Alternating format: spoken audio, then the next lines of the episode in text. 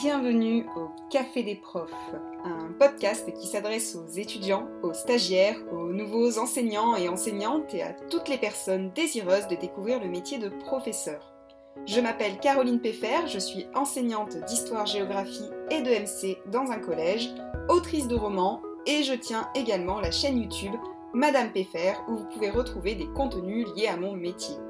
Sur ce podcast, vous trouverez des conseils pour apprendre à débuter dans le métier, préparer des cours, gérer des classes ou tout simplement pour survivre au sein de l'éducation nationale. J'espère que ce format podcast vous plaira et je vous souhaite dès lors une bonne écoute. Bonjour, bienvenue dans ce nouvel épisode de podcast dans lequel j'aimerais vous présenter une option que moi et mon collègue d'histoire avons créée cette année. Une option qui peut s'articuler un petit peu comme un club débat, mais qui n'est pas véritablement un club débat, puisqu'on a véritablement voulu que ce soit justement une option prise par nos élèves, afin justement de travailler l'argumentation, le débat évidemment, et de développer leur esprit critique. C'est une option que j'ai intitulée, et j'en suis très très fière de mon titre, DAC, D-A-C, débattre, argumenter et critiquer.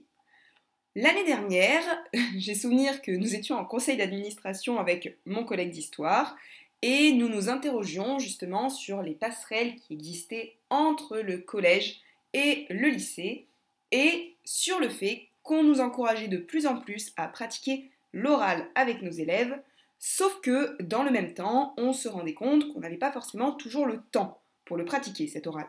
Quand je dis que nous n'avons pas le temps, c'est que comme tous les enseignants, nous sommes pris par les programmes scolaires, par les injonctions aux examens, par tout ce qu'on a à faire dans une année. Et vous savez qu'une année, c'est souvent aussi interrompu par des projets ou des interventions qui n'étaient pas forcément prévues dans votre programmation.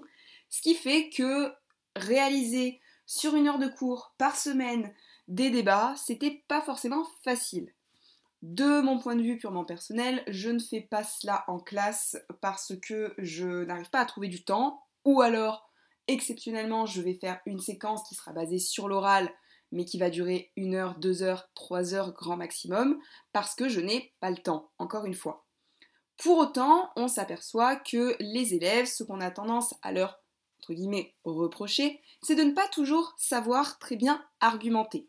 C'est-à-dire que moi, la première, ce que j'écris dans les copies de mes élèves, ou ce que je vais reprocher, entre guillemets toujours, à l'oral à des élèves, c'est de ne pas me donner assez d'arguments. C'est-à-dire qu'ils vont me donner leur idée et s'arrêter là. Et si moi, je veux démonter leur idée, souvent, en fait, ils se laissent prendre à leur propre piège.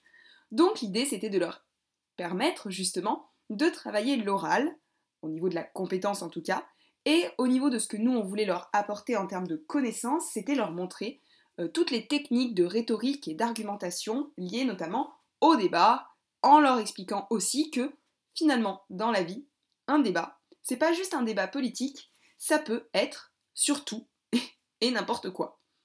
Justement, petite parenthèse, mais une élève nous avait dit « c'est ridicule, on va pas faire des débats sur est-ce que la tartine, quand elle tombe, c'est de la face beurrée ou du côté qui n'est pas beurré ?» Et on lui avait dit « bah, pourquoi pas après tout, pourquoi pas ?» Parce que tout est sujet à débat, finalement. Est-ce que le débat, de toute façon, encore une fois, c'est travailler l'argumentation. Et c'est ça, véritablement, qu'on voulait leur montrer. Peu importe, en fait, qu'à la fin, il y en ait un qui ait raison, qu'il y en ait un qui ait tort. Peut-être qu'à l'issue d'un débat, tu n'auras pas changé de position. Ou à l'inverse, peut-être qu'à l'issue d'un débat, d'une discussion, justement, argumentée avec une autre personne, tu auras fait évoluer ta position. Ou qu'à l'inverse, tu auras fait en sorte que la personne en face de toi évolue sur sa position première.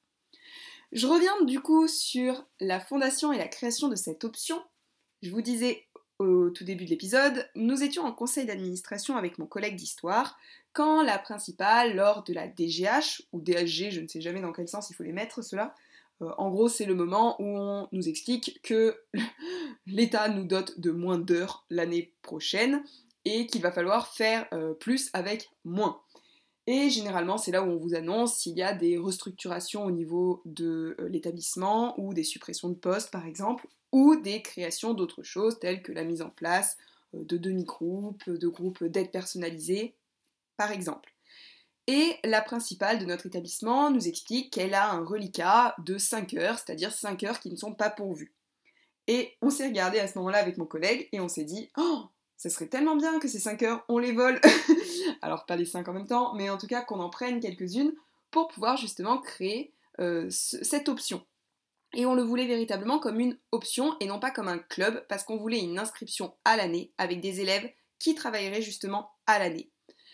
On a décidé du coup d'ouvrir cette option, alors évidemment après l'avoir présentée et fait valider par notre principale et par l'administration, qui en tout cas a semblé intéressée par notre projet, qui en plus de ça n'est pas noté, c'est-à-dire qu'on ne fait qu'évaluer la compétence dans des appréciations lors des différents trimestres, et on travaille avant tout sur l'argumentation, avec aussi l'idée qu'ils puissent le valoriser plus tard, si jamais par exemple ils prennent l'option HGGSP, excusez-moi pour les acronymes, histoire, géo, sciences politiques, géopolitique au lycée, ou de manière générale de toute façon, dès qu'ils travailleront sur des épreuves orales ou qu'ils auront à s'exprimer dans quelque chose d'argumenté ou de critique.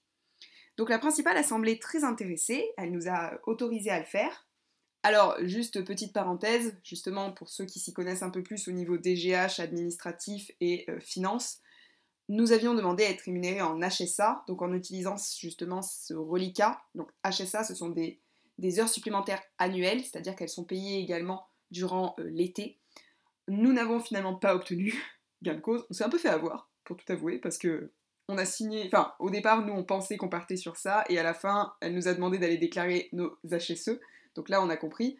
Mais bon, parenthèse, juste pour vous préciser, attention aussi au jargon administratif, on peut se faire sucrer des heures comme ça. Donc nous sommes rémunérés pour cette option en HSE, c'est-à-dire en heures supplémentaires exceptionnelles. Avantages, elles sont exonérées d'impôts. Désavantages, ce sont des heures que vous devez déclarer et qui, du coup, eh bien, si vous ne la faites pas, ne sera pas payée. Ce qui est différent d'une HSA, puisque vous êtes payé toute l'année, même si vous êtes malade ou ce genre de choses, par exemple, ou que des cours sautent. Bien. Donc, cette option mise en place, nous avons décidé d'aller recruter des élèves parmi les quatrièmes. Donc, en gros, nous avons fait, à la fin de l'année scolaire, l'année dernière, un passage dans chaque classe de quatrième. Et nous avons demandé, enfin, présenté l'option dans un premier temps, et demandé à ce que les élèves nous écrivent une lettre de motivation. De la même façon qu'ils le faisaient pour intégrer les options d'LCE allemand et espagnol de notre établissement. Ou de la même façon que, par exemple, ça s'organisait lors du club théâtre où certains passent des castings. L'idée, c'était surtout de pouvoir trier les élèves et recruter des élèves motivés. Nous, ce qu'on leur demandait en priorité, c'était d'être assidus tout au long de l'année et surtout de nous convaincre. On n'a pas mis 36 000 consignes, on a dit prenez une cause qui vous tient à cœur, expliquez-nous pourquoi elle vous tient à cœur, argumentez autour et convainquez-nous. Enfin, vous devez nous convaincre, en tout cas, de vous prendre. Alors, nous avions peur d'être... Alors, on craignait deux choses, en fait. On craignait déjà de ne pas avoir de candidature.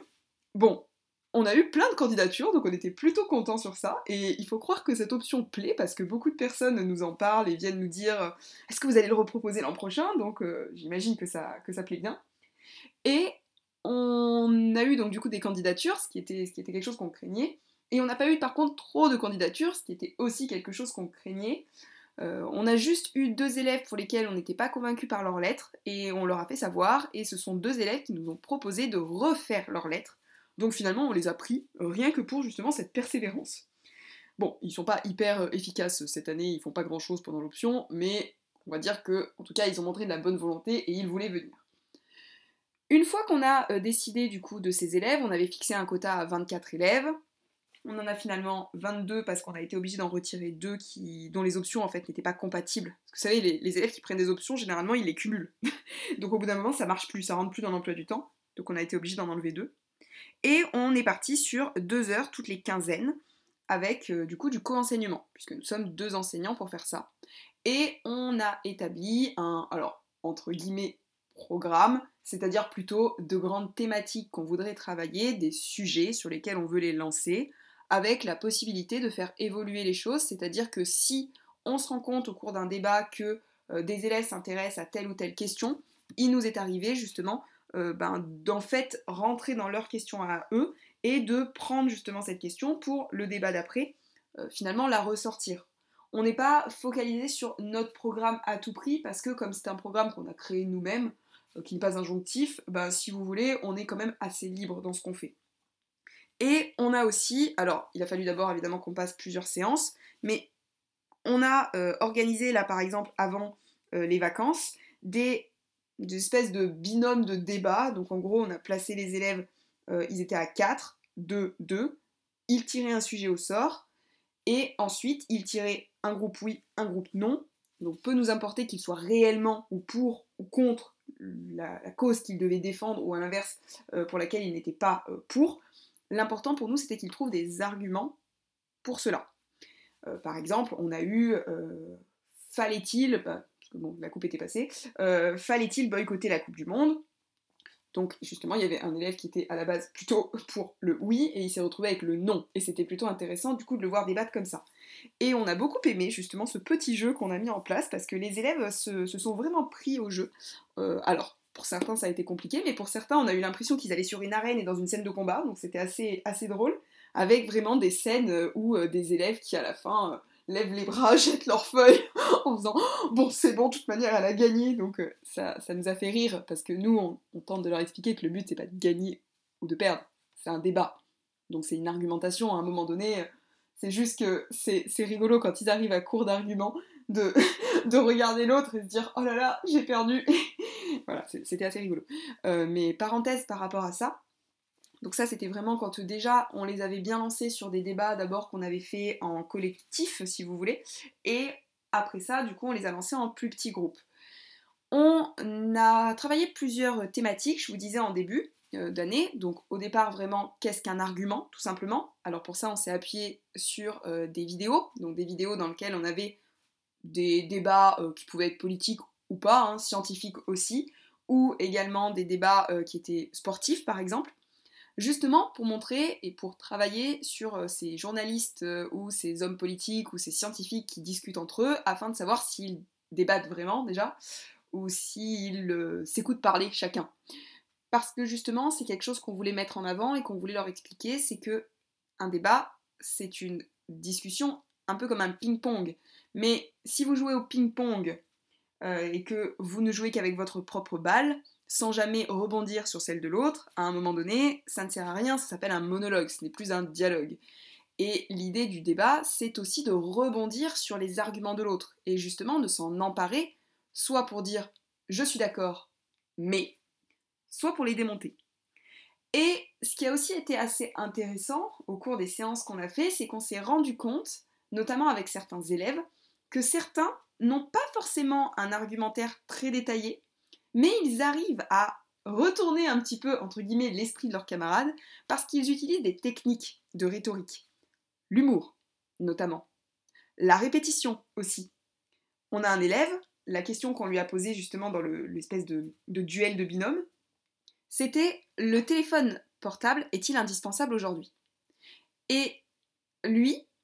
il a complètement bloqué sur cette idée de téléphone portable, donc il a passé l'essentiel du débat à répéter « on n'a pas besoin d'un téléphone portable, puisqu'il y a des téléphones fixes. On n'a pas besoin d'un téléphone portable, puisqu'il y a des téléphones fixes. Bien sûr qu'on a besoin d'un téléphone, mais pas portable. » Et ça a tellement déstabilisé la personne en face, qu'en fait il a réussi finalement à la faire taire. Et ça, justement, c'est un processus aussi. C'est une technique. De même que l'humour, on en avait un, il a passé son temps à faire des blagues. Alors, on est d'accord ? Là, on perd le fond au profit de la forme.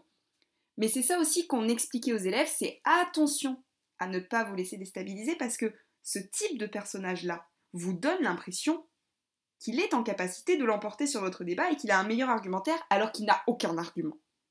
Donc ça aussi, c'est des choses qu'on aime bien et qu'on découvre aussi avec les élèves. C'est ça qui est sympathique avec cette option, c'est que ce soit les élèves ou nous, c'est la première fois qu'on fait ça, donc on tâtonne un peu. Et c'est plutôt intéressant et vraiment à chaque fois on en sort avec des échanges très très très intéressants. Donc au-delà de cette question d'argumentation, on les a lancés sur plusieurs sujets, avec à la fois des supports vidéo, des supports audio ou des supports écrits, puisque des fois on a des extraits de BD par exemple, pour passer par l'image, par l'écrit, pour les faire réfléchir, puis après ça lance une conversation. Généralement, on lance un sujet principal, Puis ensuite, on a ces supports pour relancer un petit peu le débat et pour l'étoffer un peu, parce que ben, nous, ça reste des enfants de 3e, donc de 14 ans.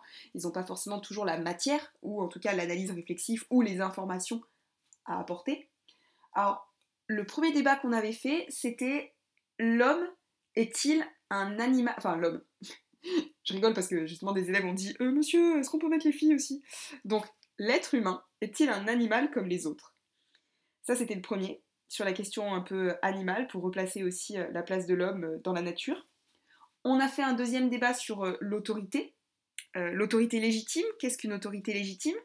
On avait travaillé là notamment sur l'expérience de Milgram, avec aussi le parallèle qui est effectué toujours avec le Troisième Reich et les SS qui ont obéi, les SS et les nazis qui ont obéi et qui se sont reportés la faute en disant c'est pas moi qui suis responsable, notamment avec les procès de Nuremberg. On a travaillé aussi sur le rapport à l'autorité et notamment aux parents, parents et professeurs, puisque justement à l'issue d'une conversation, un élève a dit « si c'est un adulte, on obéit ». Et ça nous a fait réfléchir parce qu'on s'est dit « du coup l'adulte peut te faire n'importe quoi ». Et pour un enfant, oui, et en même temps c'est dangereux. Et du coup, ça nous a amené à plein de réflexions vis-à-vis de ça, ou justement sur le fait que dans certains pays, il y a des lois qui ne sont pas les mêmes que dans notre pays. Est-ce que pour autant, on doit les accepter ? Est-ce qu'on doit les condamner ? Est-ce qu'on se dit c'est chez les autres et pas chez moi ? Enfin voilà, plein de questions assez intéressantes, en tout cas que les élèves ont l'air à chaque fois de trouver plutôt intéressantes. Là, on va certainement partir sur peut-on distinguer l'œuvre de l'artiste, avec notamment les débats qu'il y a autour de J.K. Rowling et les propos transphobes qu'elle a pu tenir. Donc on a plein de sujets comme ça qui sont prévus sur la justice, sur l'autorité, sur la liberté, sur également des questions liées aux réseaux sociaux par exemple, à l'éthique, aux lois, et on se donne toujours la possibilité du coup d'évoluer en fonction de ce que les élèves ont envie de faire ou ont envie de proposer. En tout cas, je trouve que c'est vraiment une option qui, moi personnellement, m'apporte une bouffée d'oxygène dans la semaine, enfin une fois toutes les 2 semaines. J'aime beaucoup le fait de faire ça en co-enseignement. Je trouve que à chaque fois que je travaille à 2 avec un autre enseignant, c'est reposant déjà, parce que au niveau de la gestion de la classe, c'est plus facile.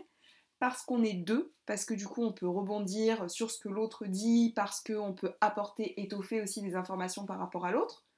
Alors ça peut être aussi déstabilisant, parce que des fois on a l'impression, moi par exemple mon collègue il a des réflexions philosophiques qui sont très très très poussées, ce qui fait que des fois j'ai l'impression d'être un peu stupide à côté. Mais voilà, après chacun fait aussi avec ce qu'il est, et lui à l'inverse, il a tendance, il le sait, à s'emporter très loin dans des réflexions très poussés, qui du coup sont pas forcément toujours à la hauteur d'un élève, donc du coup c'est vrai que le fait que je le ramène un peu sur terre, ça le canalise. C'est mon grand enfant, mon collègue de travail, et à chaque fin de cours il est mignon, il me fait rire, il vient me voir et il me dit j'ai pas trop parlé hein, j'espère. Alors je le regarde et puis je lui dis tu sais, c'est pas toi qui dois parler, c'est les élèves normalement. Donc bon, moi je trouve que en tout cas c'est quelque chose que je n'aurais pas pu faire avec un enseignant qu'on m'aurait imposé. Quand on crée quelque chose comme ça, une option, quand on met en place un club, là parce que c'est une option, et je dis option parce que nous on a recruté nos élèves et que et surtout qu'on est payé pour le faire, alors qu'un club généralement c'est difficile d'obtenir une rémunération. Je pense que c'est important que vous choisissiez, si vous êtes en co-enseignement, votre binôme, parce que on a beau dire il faut travailler en groupe et c'est important de travailler en groupe, je suis d'accord, mais à un moment donné, on ne peut pas enlever qu'il y a des affinités qui se créent et que c'est plus facile de travailler avec quelqu'un avec lequel on s'entend bien. Donc je disais, je trouve que c'est intéressant cette option parce que moi, ça me fait un petit peu revoir aussi ma posture d'enseignante. Les élèves sont beaucoup plus en autonomie. En plus, on est sur des chaises qui sont modulables, c'est-à-dire que c'est des chaises qui roulent en fait, donc ça nous permet de se déplacer, de faire un rond dans la classe et c'est assez pratique. Alors que c'est une classe que je ne supporte pas quand je fais un cours classique parce que justement, ces chaises roulent. Et que c'est très perturbant, ce qui ne perturbe pas par exemple mon autre collègue d'histoire qui fait toujours cours dans cette salle-là.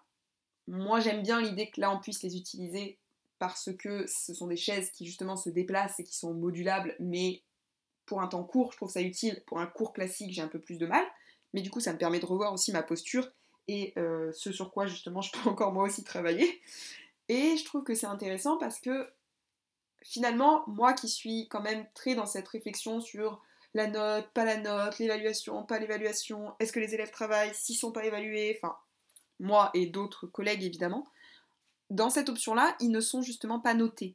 Ils sont, alors entre guillemets, évalués parce qu'on met une petite appréciation dans leur bulletin, mais ça n'a pas d'impact sur leur moyenne.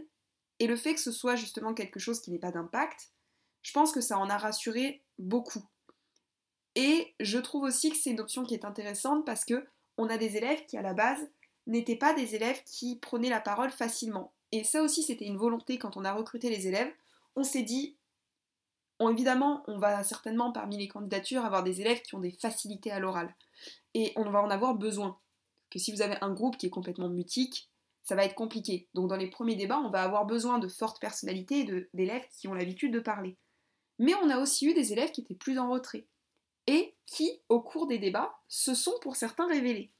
Et ça, c'est quand même très plaisant, en tant qu'enseignant, de d'un coup se dire « Ah, trop bien, j'ai l'impression de voir éclore une fleur » et je me dis « C'est peut-être un peu grâce à moi, ou en tout cas, c'est peut-être un peu grâce à l'option, ou en tout cas, il a pris confiance en lui ou elle, et c'est plaisant. » Voilà, j'en ai terminé pour cet épisode, j'espère en tout cas qu'il vous aura intéressé et que cette option vous donnera peut-être envie d'en créer une aussi dans votre établissement, que DAC se répandra à travers tous les établissements scolaires. J'ai de grandes ambitions pour mon option. N'hésitez pas non plus d'ailleurs à venir me voir en DM sur Instagram et à me dire si vous avez vous-même des options dans votre établissement auxquelles vous participez ou que vous avez créées, pas forcément du même type, pas forcément en débat et en argumentaire, mais aussi d'autres types d'options que des options de langue, parce que ça je les connais, mais que je connais pas, justement. Et je vous remercie en tout cas pour votre écoute, je vous dis à très bientôt pour un prochain épisode. Merci pour votre écoute. Si vous avez apprécié cet épisode, n'hésitez pas à vous abonner, à mettre des étoiles ou des commentaires, ou tout simplement à venir me parler sur mon compte Instagram. Je vous souhaite une très belle semaine et vous dis à très bientôt.